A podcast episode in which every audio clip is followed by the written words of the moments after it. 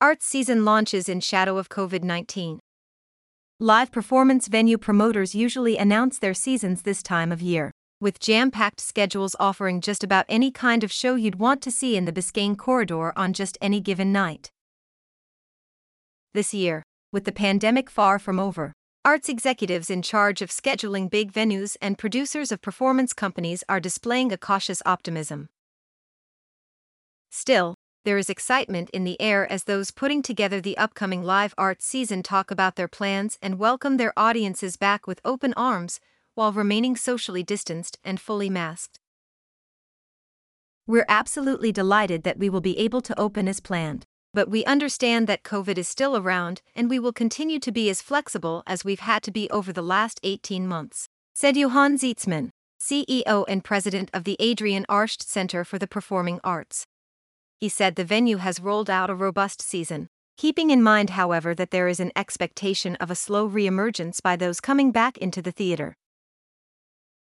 We have curtailed some things and plan to keep adding shows if we feel that people are really ready to come back fully. Said Zietsman, and added that it's nonetheless a big year for the Arsht. We are celebrating our quinceanera, we're calling it Sweet 15, this year.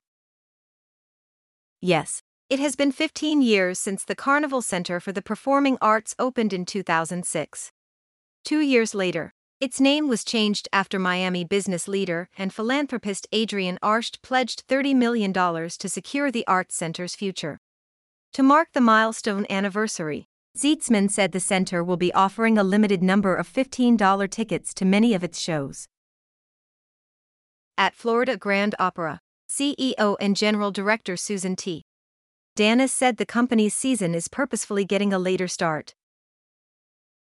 We will open after the first of the year in hopes that things will be in better shape when it comes to the coronavirus pandemic. For Danis and FGO, the pandemic was a chance to try out some ideas. The lessons learned will continue into the new season.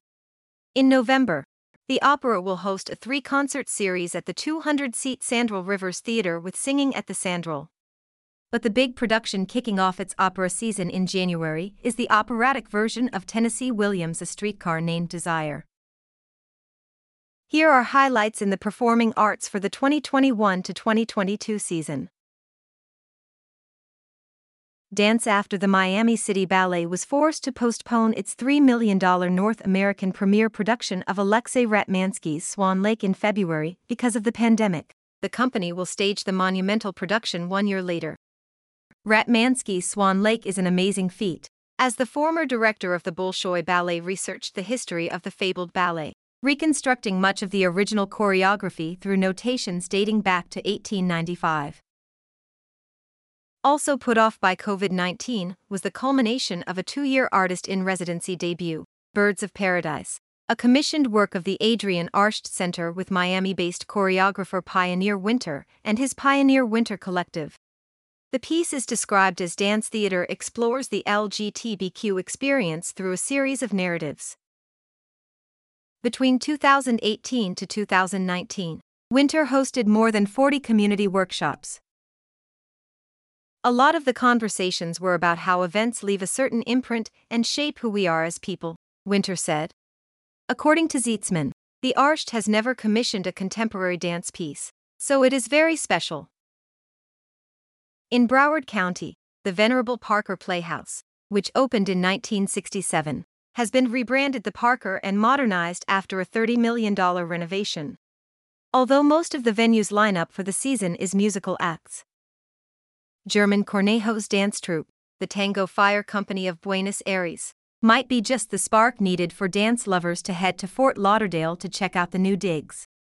Choreographer and partner Gisela Galeazzi along with dancers from tango houses across Argentina, will present what's described as the sultry side of tango. What other side of tango is there? Theater must sees of the theater season are the lineup of touring shows from Broadway in Miami and Broadway in Fort Lauderdale.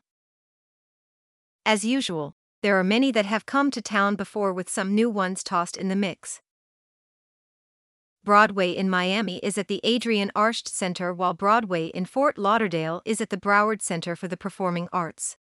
Broward might be the better bet for the Broadway touring shows to avoid the crush of crowds that, this year at the Arsht, will be navigating through the parking maze created by the $818 million Florida Department of Transportation Signature Bridge project with an expected completion date of fall 2024.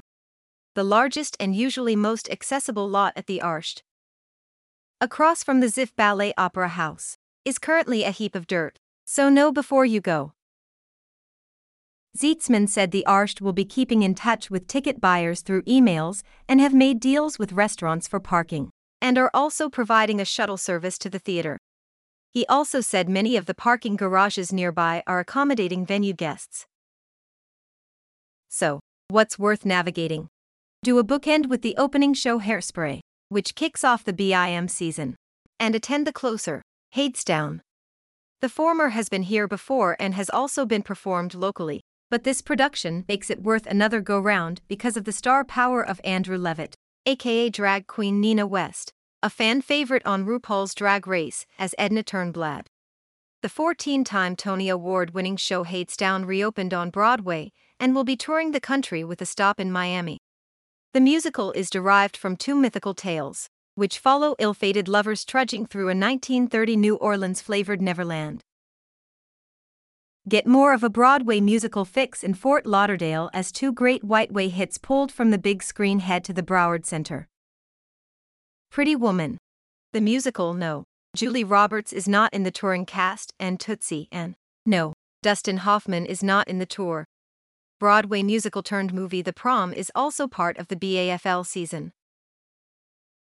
At local professional theater houses, Arsht in residence company Zoetic Stage is opening its season with the South Florida premiere of Frankenstein.